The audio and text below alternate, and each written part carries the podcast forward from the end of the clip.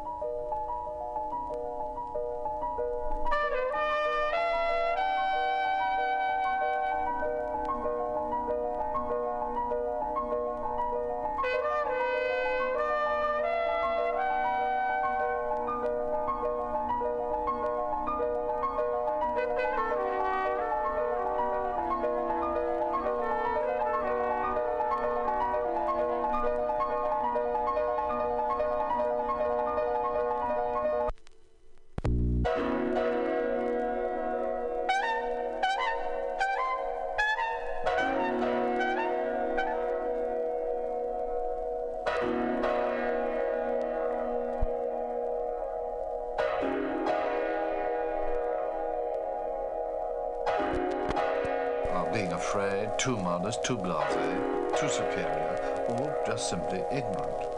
In fact, we live in a society in Britain and Canada and in the United States populated by millions of women who do not even bother about a monthly general medical checkup.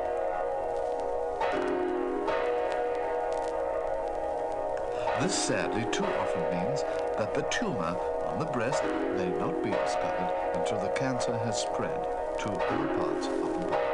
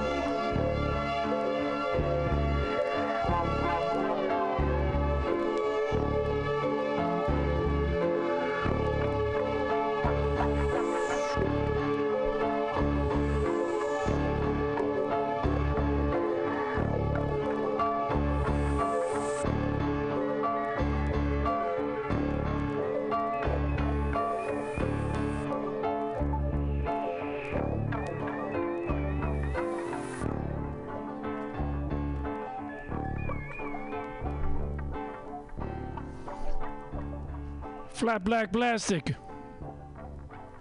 on Mutiny Radio.fm. But it used to be it. Well, it used to be that the storekeepers worked pretty freely with the mechanics and the foremen. We'd kind of stay close to each big job and, well, be kind of a free agent. Be sure the fellas had the material and tools they needed in time to keep the job from being held up. Hosley pauses before responding, hoping that Maxwell will carry the ball further himself. This does not happen, however. It's uh, different now? Oh, heck, Mr. Hosley, it's no secret that Berquist has made us a bunch of flunkies just like everybody else in the place. All we do is follow steps one, two, three. We sit in our cages and fill out material orders when the foremen say they want anything. It seems that some rather strong feelings have been tapped. Hosley decides to explore, but cautiously. Tell me a little more, then. I'm not quite with you. It's part of the whole reason why I'm leaving. The individual guy just doesn't count around here anymore. Berquist has made us a bunch of payroll numbers, and nobody cares about any of us as persons anymore. On this change in the storekeeper's job, I guess he figures, or somebody figured, that we were wasting too much time by being out on the floor with the men. That isn't the worst part of it.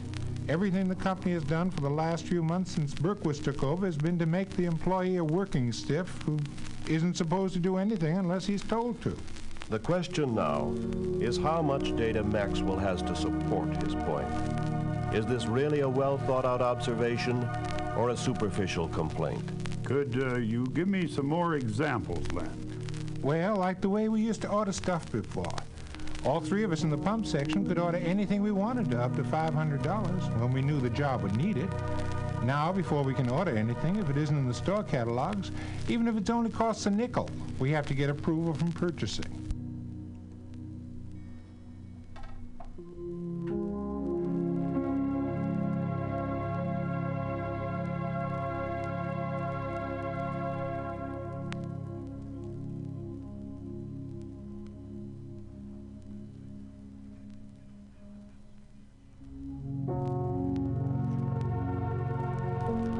Be the assistant manager of marketing research.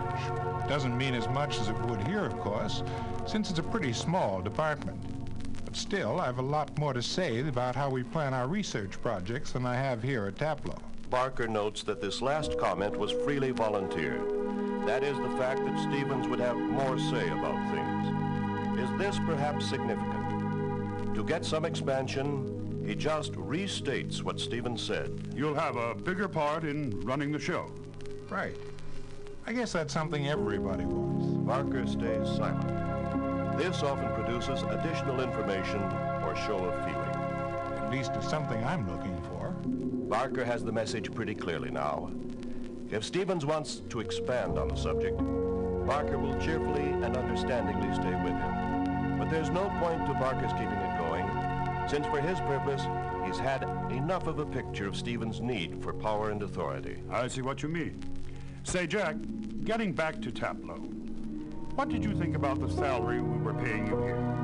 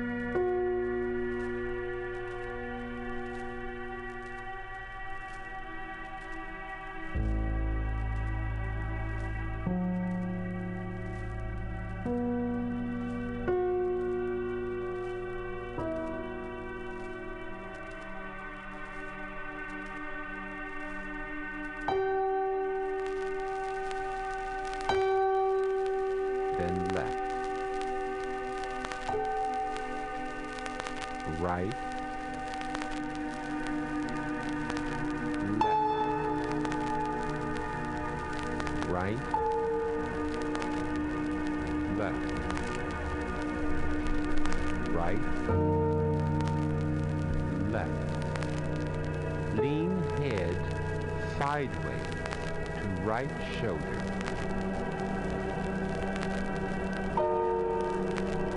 Try to lean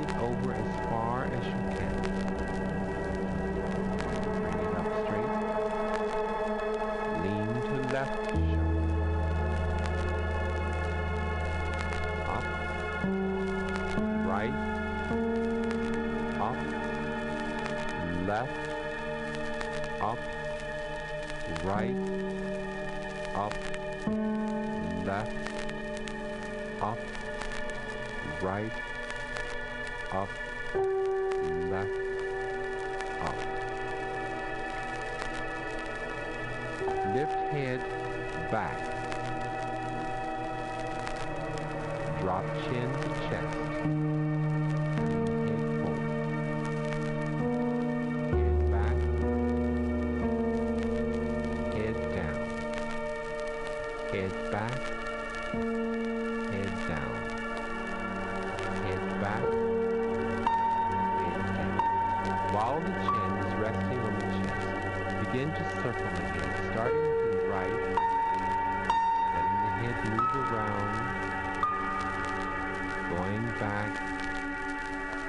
left, and down. Reverse, left, back, right, and down. Relax. Now for the face. With the lips together, twist the mouth to the right. Now twist to the left. Right. Left. Right. Left. Right. Left. Relax. Now open the mouth wide. Pucker the lips. Open wide. Pucker. Open wide. Pucker. Op- oh. Open wide. Pucker. Open wide. Pucker.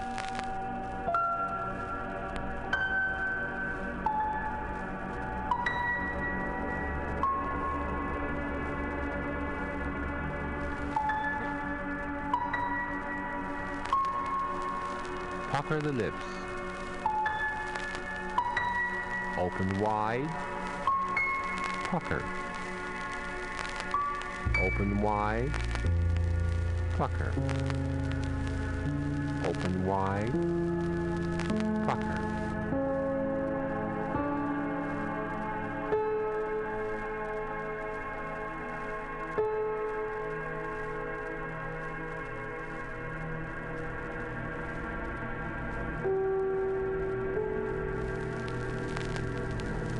Open wide. Pucker. Open wide. Pucker.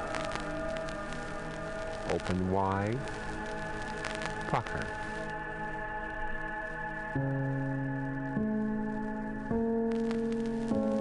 Pucker the lips.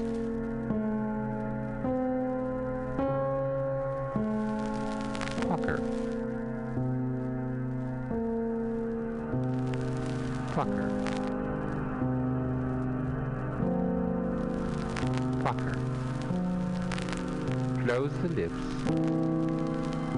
Place air in the right cheek. Now switch the air from right to left. Switch it back. Switch it back. Switch it back. Switch it back and forth.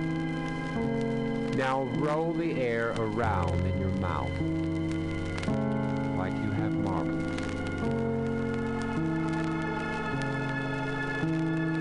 Now frown.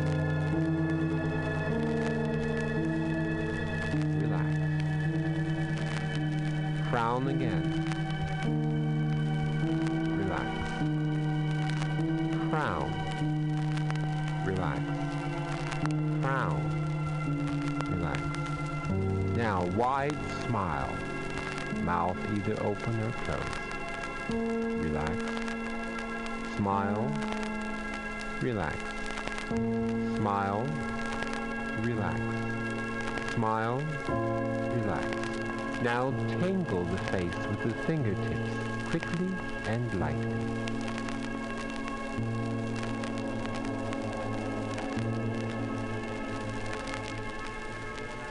These exercises are not guaranteed to produce extreme beauty, but they will add to the youthfulness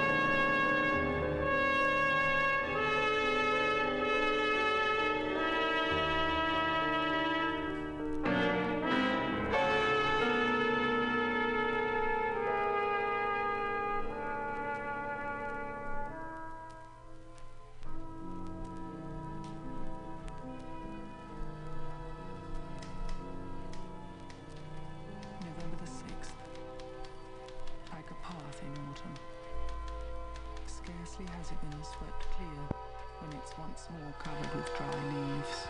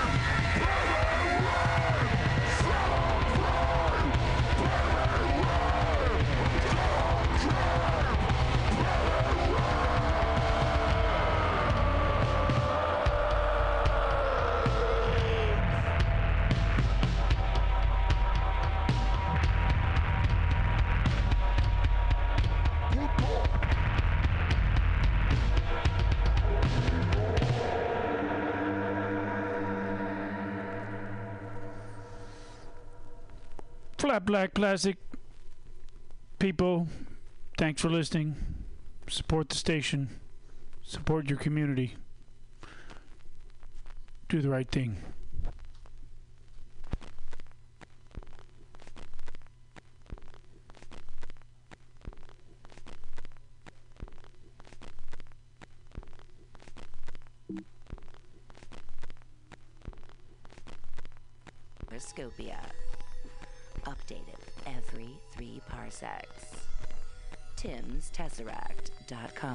TimsTesseract.com.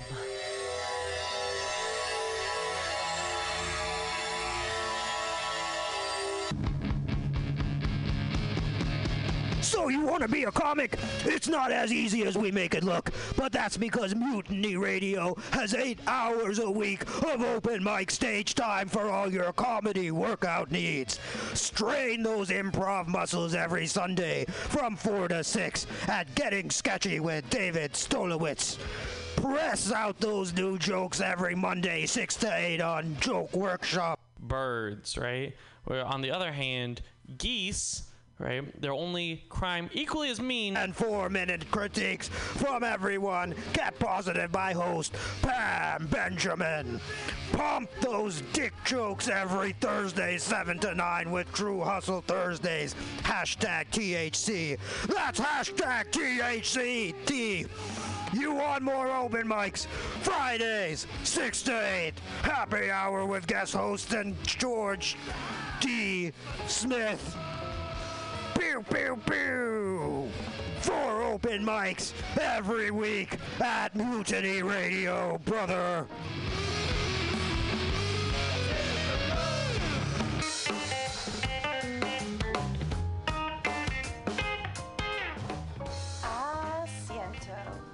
After work and take a seat at Asiento, a great place to meet friends, have delicious tapas and drinks, and relax with your neighbors. Located at Bryant 21st Street in the Deep Mission, Kitty Corner block from Mutiny Radio. Come and get a drink during the comedy festival and enjoy happy hour pricing all night long with your festival ticket. A great neighborhood bar. Come take a seat at Asiento.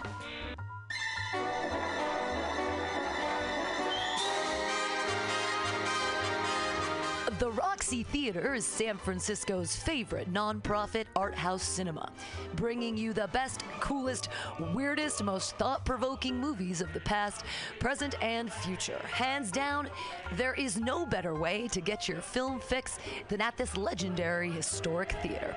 Visit www.roxie.com. That's www.roxie.com today for showtimes and tickets.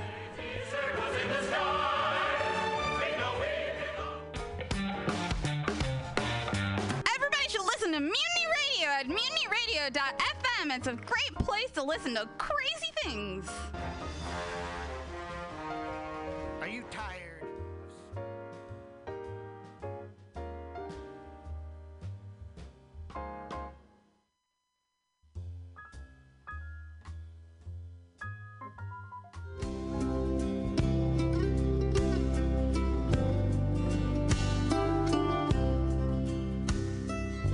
Crops are all in, and the peaches are rotten. The oranges are packed in the creosote dumps.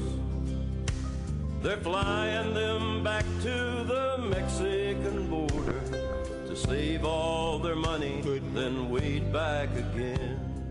Good morning, mutineers. This is the Bee, and you're listening to Labor and Love Radio on mutinyradio.fm. done just the same.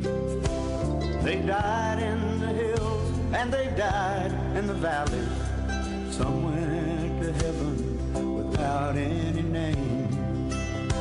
Goodbye to my one, goodbye Rosalita. Adios mi amigo, Jesus y Maria. You won't have a name when you ride the big airplane. All they will call you will be deportee.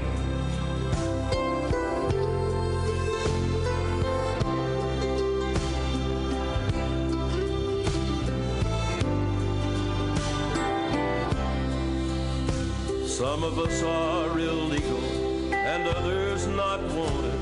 Our work contracts out and we have to move on. 600 miles to the Mexican border. They chase us like rustlers, like outlaws, like thieves.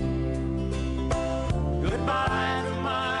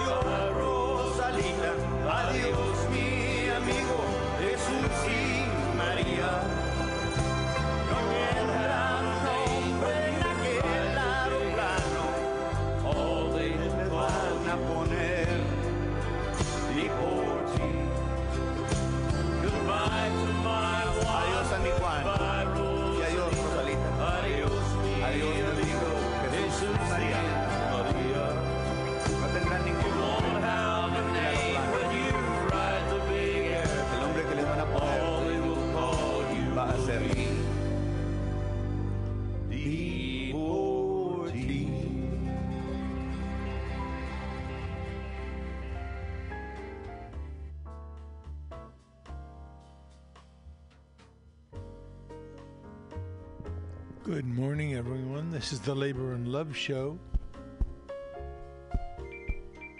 Welcome to you. Um, Two days past goes 18, on, huh? he was waiting for uh, the bus in his army green. Sat Washington, down in a Washington cafe there, gave his order on. to a girl with a bow in her hair. He's a little shy, power. so she gave him a smile, and he said, "Would you mind sitting?"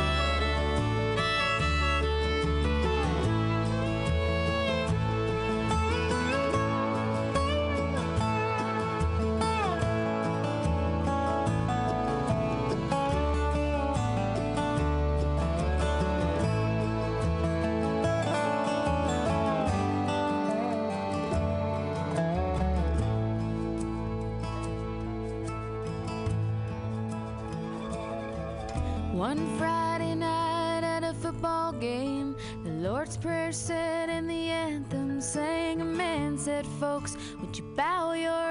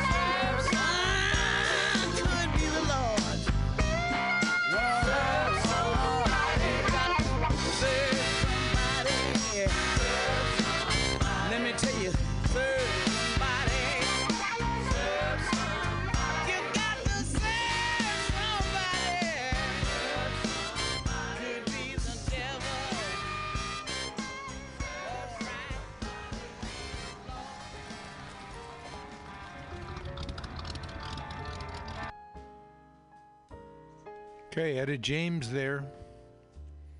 And you know you got to serve somebody.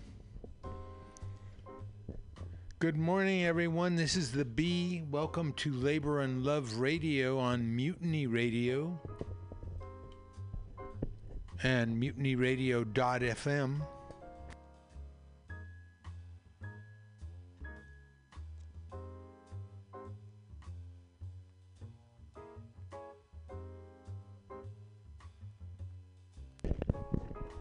We're coming at you this morning from 2781 21st Street in the Mero Mero, the heart of the Mission District in San Francisco. This is the show where we tell you like it is. If one person gets a dollar they didn't work for, someone else worked for a dollar they didn't get. If you don't have a seat at the table, the negotiating table that is, wherever you work, you're probably on the menu. And never but never let anyone into your heart who is not a friend of labor. And when I say labor, I mean you. Good morning, everybody. We had uh, our opening set there. Started out, of course, with Deportees. Deportees by the Highwayman. Highwayman. None other than Willie Nelson, Waylon Jennings, Kris Kristofferson. Uh, quite a group there. Johnny Cash singing lead there on Just Deportees. Much more about that in a bit.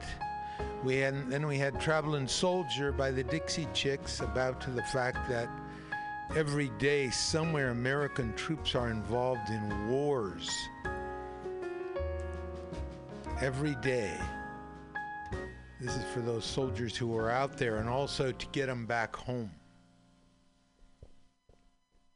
Wars where workers of one class shoot down workers of another class, thin out the possibility of resistance to capitalism. And last, we had Etta James, Queen of the Blues, Gotta Serve Somebody. The Bob Dylan classic reminds us that yes, your indecision, your hesitation, serve someone.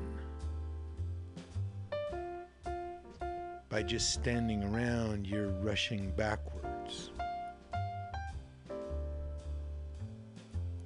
Okay, now I remarked about that case. We're talking about that case of uh, deportees. And this is the song, of course, relates the fact that even though these people have come to United States and worked, you know, they're uncelebrated.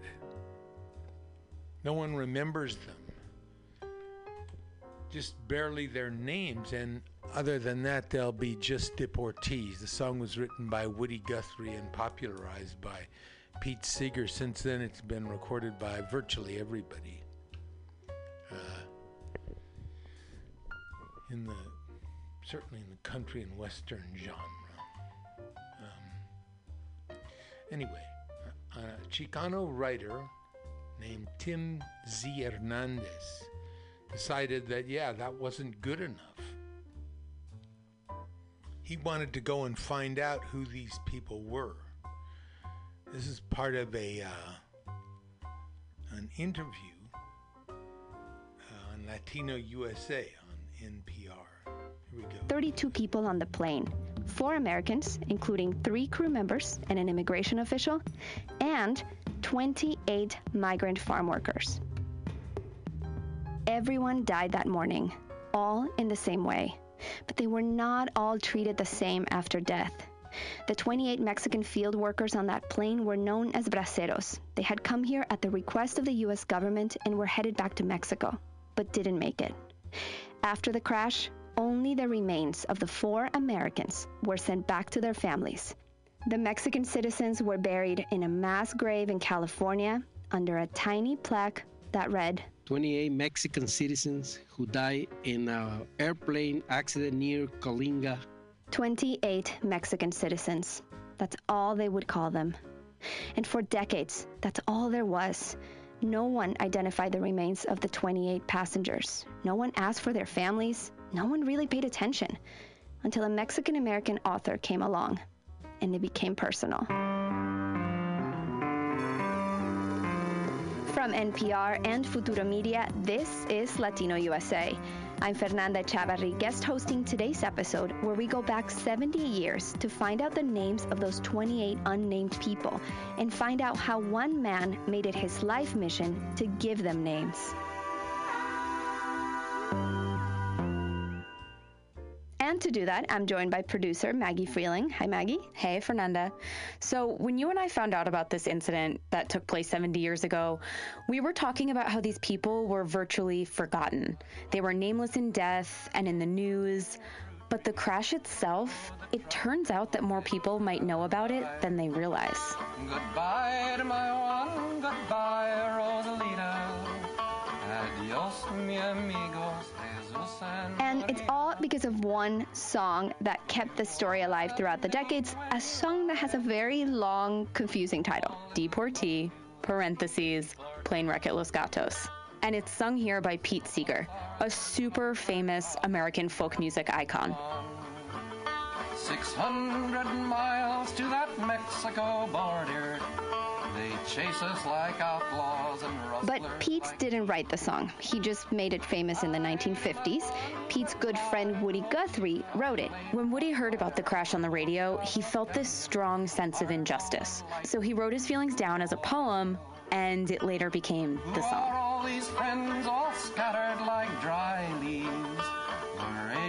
Says they are just deportees. Who are these friends who are scattered like dried leaves? The radio said they were just deportees. These kinds of poems and lyrics were not unusual for Woody Guthrie. He was always sort of a revolutionary. Woody was kind of the embodiment of your quote unquote everyman in the sense that he lived and worked and wrote and traveled among the people. I'm Nora Guthrie, and I'm Woody Guthrie's daughter. We called Nora to find out why Woody wrote this. There was a very strong similarity between the migrant workers in the 1930s and the Okies in the 1930s. The Okies were farmers in Arkansas, Kansas, Tennessee, and, of course, Oklahoma. They lost their homes during the Dust Bowl and migrated to California. Woody Guthrie was one of these people. When Woody came to California, he was homeless, living in tents and little tin shacks. And so were the Mexican field workers. They're kind of all in the same boat. And I think that just instinctively he connected with their plight. He didn't start out to be political, he started out just being curious. So he would always dig further and further uh, into the news reports. And that was what happened with the plane wreck at Los Gatos. Somewhere along the way, Pete Seeger, who was Woody's friend, got a hold of the poem, set it to music, and started singing it. Then the song got huge. It took on a life of its own and was covered by dozens of musicians. Johnny Cash, Johnny Rodriguez. The crops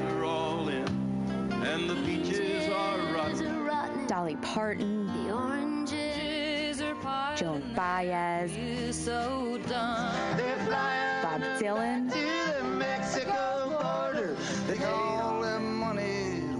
Bruce Springsteen, Goodbye. and Woody's son, Arlo Guthrie.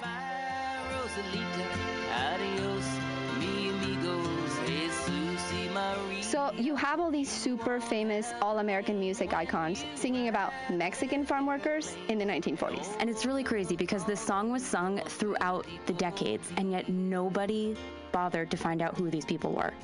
And my father left a lot of songs like this. Sometimes I call them like seeds to be harvested by the next generation. So the, the thing is that he left this song with the question why weren't the deportees named? Won't have a name when you ride the big airplane, and oh, they will call you. These were the words that kept sort of like kept humming in my head. All they will call you will be deported. All they will call. Uh, I'm Tim Hernandez, and I'm the author who's been working on this plane wreck at Los Gatos for the last uh, seven years. And the name of your book is? The name of my book is All They Will Call You. So here's where Tim comes in. He's a professor and an author, so he's always sort of digging for stories. One day, Tim was doing research for something unrelated back in 2010 when he came across a newspaper article. And it said 100 people see an airplane fall out of the sky, ship plunge to earth, and and it was a farm labor accident. So Tim was like, weird, that sounds familiar. And he realized that it was the same story as the one he knew from the song. And the same way that Woody Guthrie was bothered by the injustice decades ago, Tim too wanted resolution for the families of the victims. So Tim set off on a quest.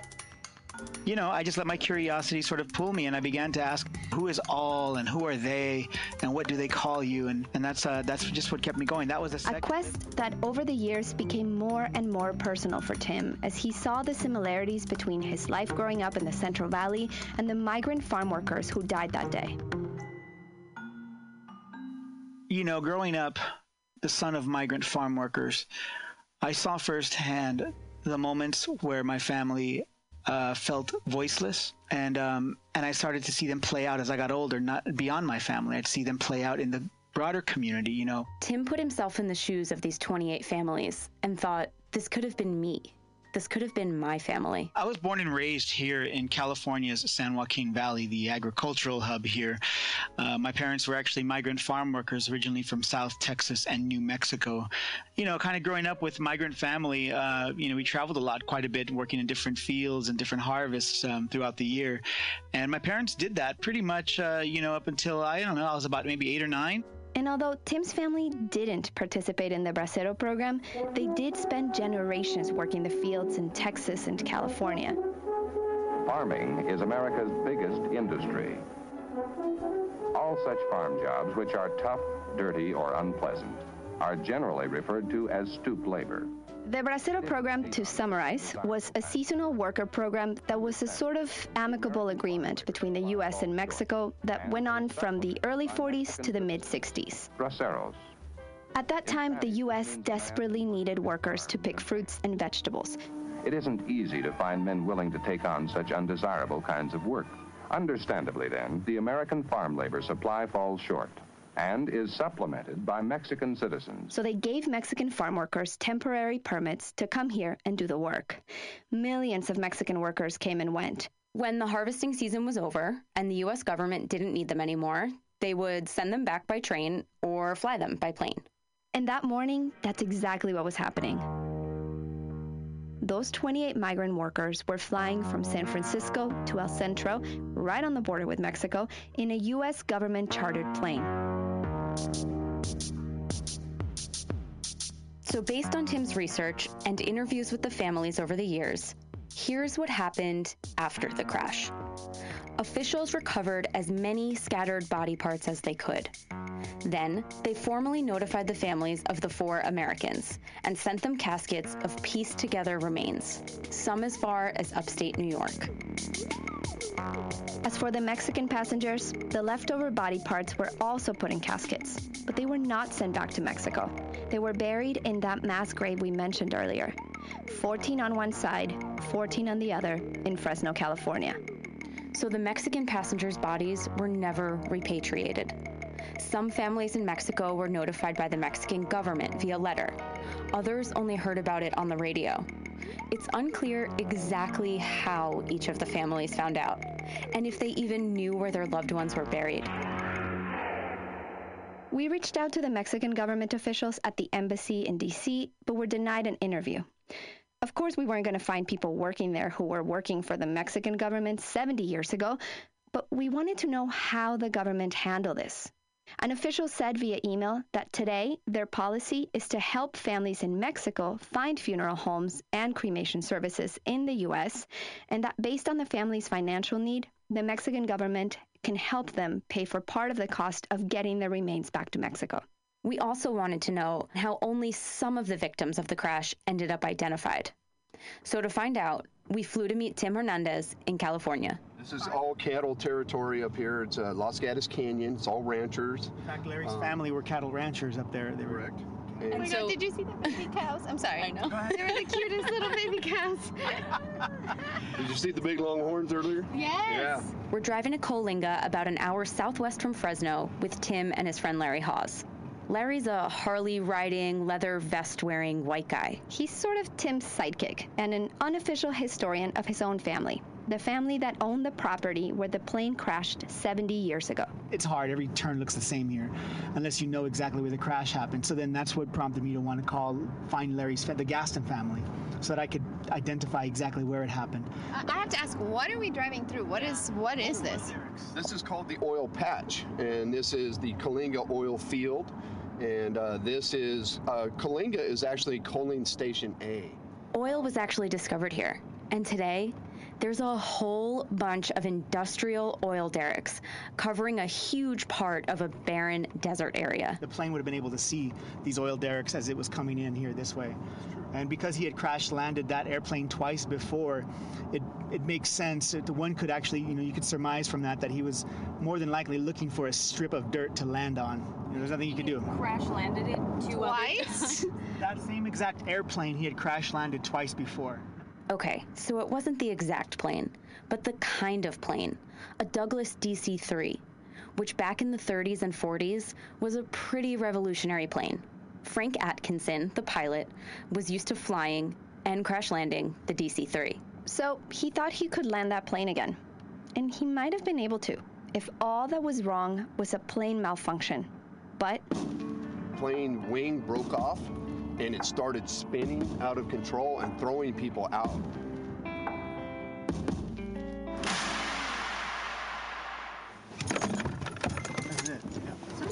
We're here. We are.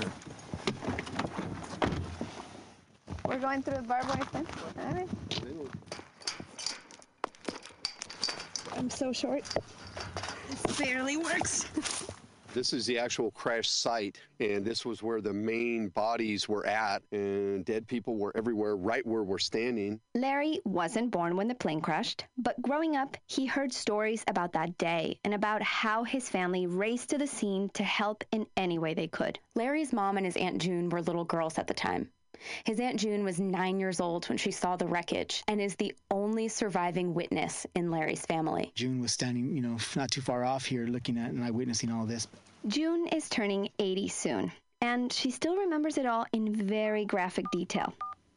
So we called her to get her account of what happened. We saw bushes with brains hanging on it, and my thought then, as a little girl, that looks like decorating a Christmas tree. It was just all over with these brains. At the time, June didn't realize the impact this would have on her beyond the trauma of witnessing a crash. Do you remember, as you got older, learning more about it? I do remember because my mother was following it in the papers. And I remember her shortly after that saying, This has become an international incident because they've buried all of these uh, people together in a mass grave. Then that really occurred to me how really terrible that was that they were just demeaning these people because they weren't us. By leaving their name off, I finally came to see what an insult it was. Tim also felt like the 28 people who died that day were not treated humanely or equal to the families of the American passengers. So he wanted to right that wrong. Tim felt that these braceros were sort of invisible in life, and then in death, they weren't even given a name. In some big dream I might have in the future, maybe put a, some kind of a headstone marker with their names on it. So, first, he went to the cemetery in Fresno where the mass grave is. He wanted to see the plot, so he asked Carlos Rascon, the cemetery director, to show him. After they walked over and saw the tiny plaque in the back of the cemetery that read 28 Mexican citizens, Tim asked Carlos to see the cemetery's ledger of names. Surely the cemetery would have a record of who was buried there, right? But when Carlos pulled it out of the archives, It just said, you know, um, Mexican nationals 28 times. At this point, Carlos also wanted to find their names. He wanted to know who was buried in his cemetery. So Carlos joined Tim on his search, which led them to one more place the Hall of Records in Fresno. That's the place that keeps all birth and death certificates. and it was there that they were finally able to get a list of names. But they quickly realized that list was unreliable. In Mexico, you usually have two last names your maternal last name and paternal last name, and so many of them were treated as first names. There was somebody with the last name Lara that was turned into a woman named Laura. And many of the names in Spanish were turned into Italian names. So they knew right away this list was botched. The fact that they were misspelled, it kind of maybe shows a little bit of who might have been behind the pen or the books. Sure enough, there had always been a list with the names. But why didn't it make it to the cemetery? I would think that it's just, it was a very sad oversight, I would say. So there they were, with an actual list of names in their hands for the first time, and it was wrong. But then, Carlos remembered that every November, on the Day of the Dead, someone came by to leave flowers at the mass grave. Someone was visiting a loved one. This was Tim's first real clue that these people were not totally forgotten. He wanted to find who that person was. So Tim put out a call on the local paper in Fresno that said, if you or someone you know is related to any of the 28 Mexican passengers who died in that plane crash in 1948, contact me. And someone did. That's coming up after the break.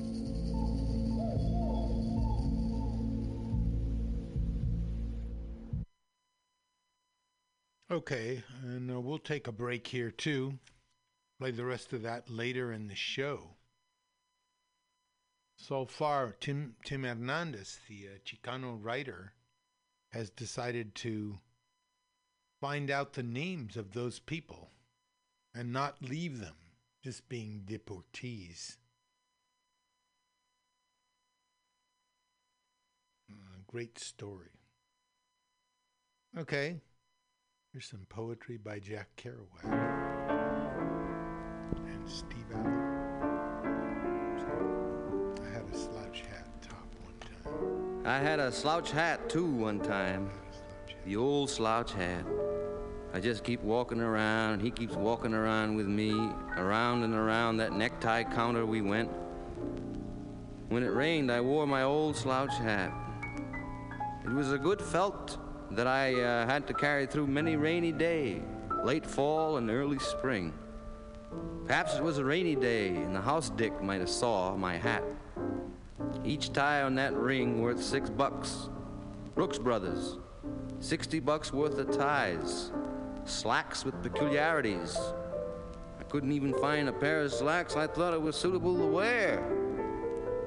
Wrapped one pair around me and pinned it in with a safety pin. Pulled up my trousers and went out and looked at myself in the mirror. Oh no, those won't do. And I walked out. Wrapped the slacks around my waist. Took two other pair, went to the mirror, threw them at the salesman. No, those won't do. Good afternoon, and walked out. The slouch hat I got at Harvard Club, Yale Club, Princeton Club, or one of the other Dartmouth Club, University Club. Always barred the yacht club because it was a little over my kin. Because the doorman knew that only Mr. Astor, Mr. Vanderbilt, and Mr. Whitney belonged. He couldn't say, Good morning, Mr. Astor, because he knew I wasn't Mr. Astor. I always figured a way to heal into those other clubs. Not only a member of Who's Who, but a Who's Who also have to be a member of Who's Who in New York in the special clique of Who's. I get in the athletic club many times. Then I'd go up in the billiard room, and I would wander back around the room, hands and back, and every coat rack I backed up against feel for the wallet. One day I walked out of there with ten wallets. Bellboy looking me over. Pretty soon, a very dignified-looking gentleman come up and buzzed the bellboy. He says, "Who?" And I says, "Man told me his name while we're drinking at the bar and told me to meet him in this billiard room at the athletic club. I don't see him, so I best I better go." Tell me about the old slouch hat. Oh, one of my numerous trips to one of the numerous clubs in New York City. The hat finally was left in the hotel, which I had to leave rather hurriedly one night, never to return. So the hat was given to the cast-offs of the hotel, which they collect in rummage cells. May now be worn by one of the members of Skid Row, New York City, the Bowery. I seen that hat by moonlight. Yeah. I had a pointed mustache, and I mean pointed, half inch from here. Double-breasted vest and a derby hat and striped trousers, English shoes, black, very pointed. They were Hannah shoes. People on Broadway turn and look at me.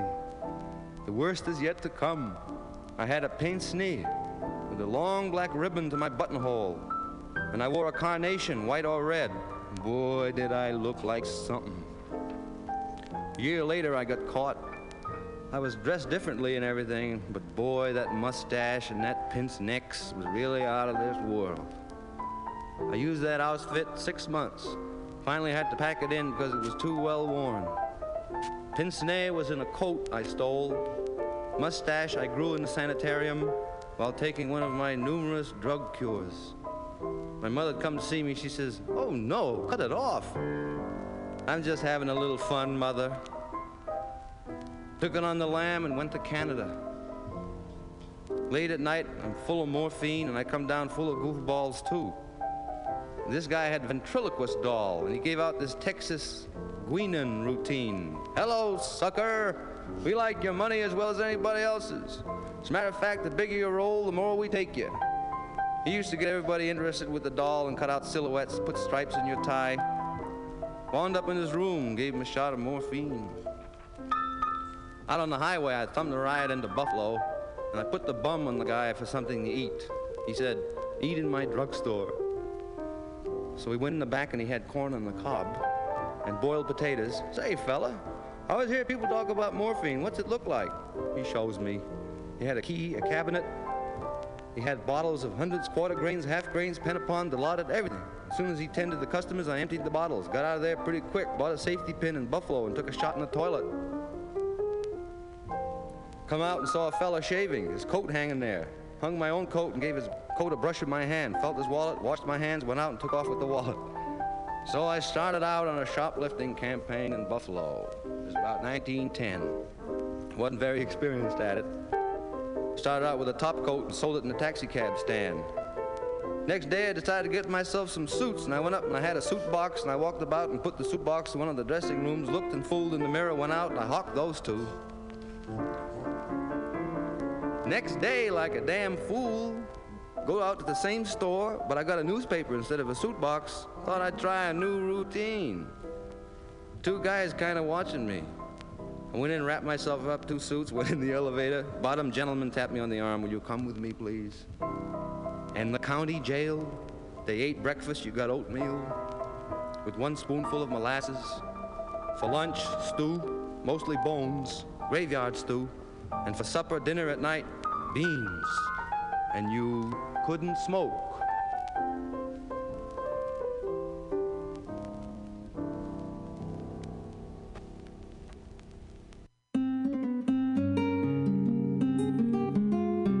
Been a bad week for uh, Jenni's ex-husband, the great Jenni Rivera. No estoy pidiendo joyas, ni pieles, ni palacios, ni quiero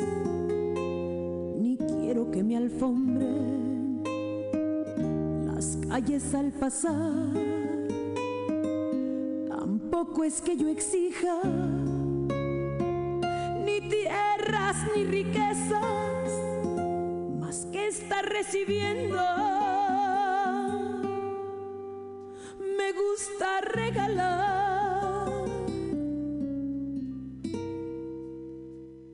Tan solo estoy pidiendo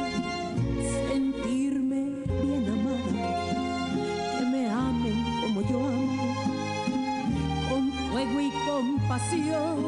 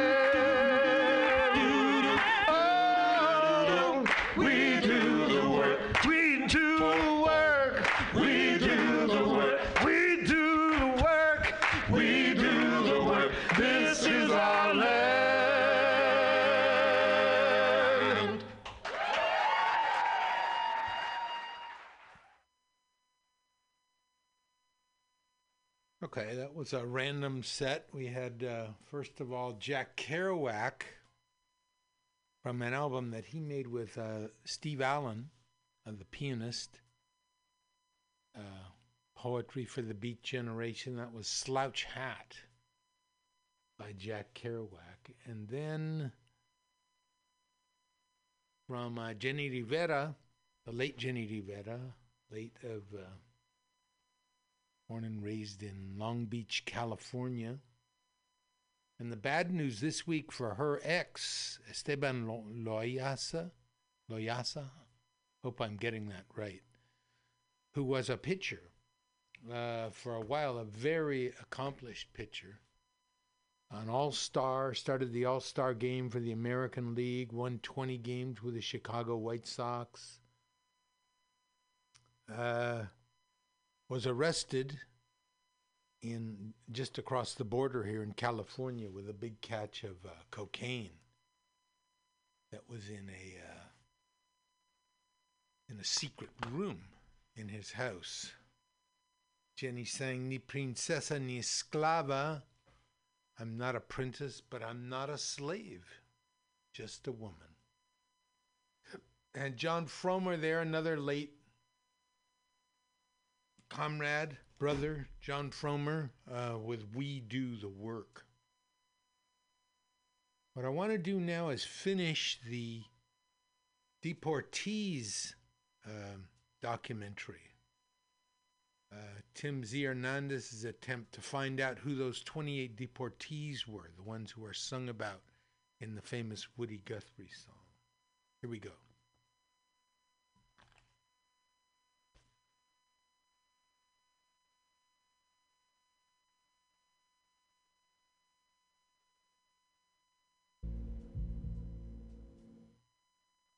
What does it take to start something from nothing? And what does it take to actually build it? I'm Guy Raz. Every week on How I Built This, I speak with founders behind some of the most inspiring companies in the world. Find it on NPR One or wherever you get your podcasts.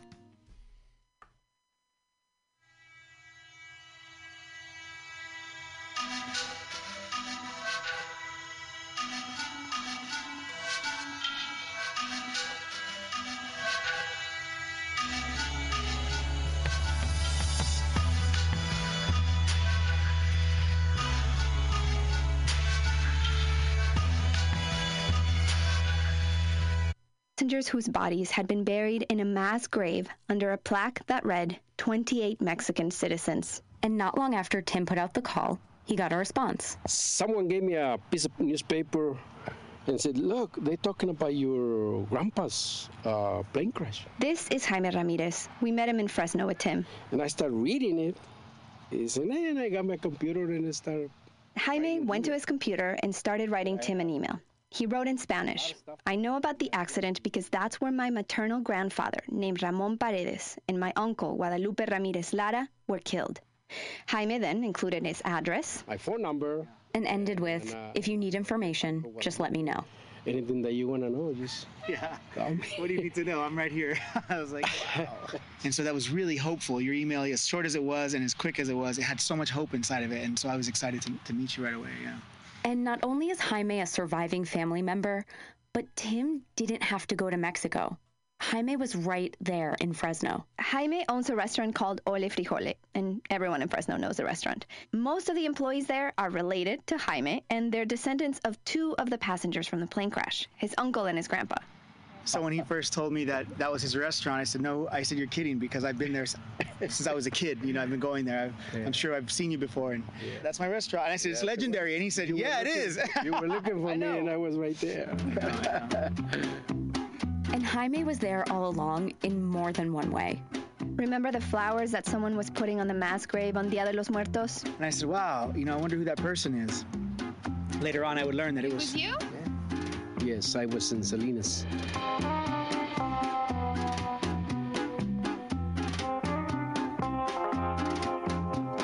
It was Jaime. He's the one that was putting flowers on the grave. He was Tim's first found family member. And turns out he was also Tim's golden ticket. The newspaper that my grandmother kept, and I kept it, I don't know why. So here's what happened. Not long after the crash in 1948, a small Spanish language newspaper published an article that listed every passenger with the correct spelling of both last names. And it had all the names and where they were from in Mexico. The little towns. This was it. Three years of searching, and Tim finally had their names. Newspaper, El Faro. Very old. It looks like it's a front page, right? Uh, yeah, it is. It is the front page. Yeah. Uh-huh, So it's a the front page, and in the front page you have the two photos of a priest uh, looking The over the, the bodies for the funeral service. On the right side is the column that has all of the names first, last name, where they're from, the names of their parents or wives if they knew them. Que elegidos por ese destino aparecieron en el desdichado accidente. Wow. I'm going to try to translate that as beautifully as it is written in Spanish. Mm-hmm. On Saturday, the 31st of January, that just passed, there was a funeral for the 28 compatriots that were chosen by destiny to perish mm-hmm. in an unfortunate accident near Coalinga, California. Like just the way that this is written is super like old newspaper. It's very but poetic it's really also. poetic. It's very poetic. In fact, even the even the um, biblical sort of um, Seeing how the Spanish language paper wrote about the 28 Mexican victims made it even more clear just how differently their deaths were treated and how their remains were handled. 28 families without closure, without being able to have a physical place to mourn. And although, yes, most of the families knew how their sons, brothers, and husbands had died, they didn't get to have a funeral or a place to visit their loved one, lay flowers, just grieve. And as any cemetery director would know, Carlos says there is an importance to being able to visit someone's grave. it just uh, a sense of emptiness. Like, wait a minute, you know, it's not just uh, some John Doe that got, you know, no family, indigent, nobody knows. Uh, there was information, and so it left kind of a blank there. Like, wait a minute, you know. So now, with the full names spelled correctly, Tim, Carlos, and Jaime could start the process of making a proper headstone with all the names on it. And they would also travel to Mexico to try and find other families. Tim wanted to tell them that their loved ones were no longer in a nameless mass grave. So the first family Tim wanted to meet was Jaime's. Remember, both his grandfather and great uncle died in the crash. So Tim and Jaime got on a plane and flew to Guanajuato in central Mexico. They were there on the 67th anniversary of the crash. Jaime set up a meeting with his family, and right at 10:40 a.m., the time when the plane crashed, they had a moment of silence.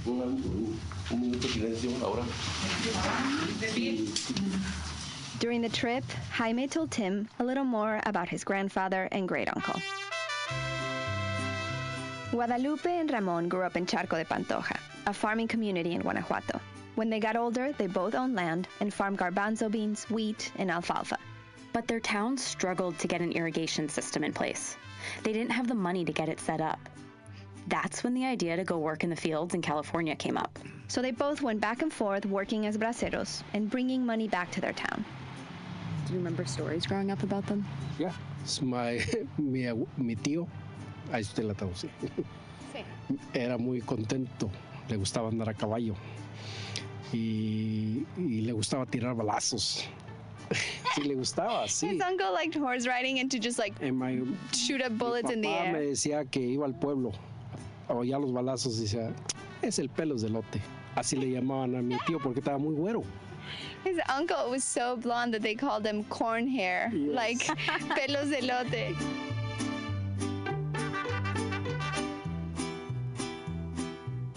Jaime's family is split between Fresno, California, and Guanajuato. And these are the types of stories that have been keeping his grandfather alive in Jaime's memory.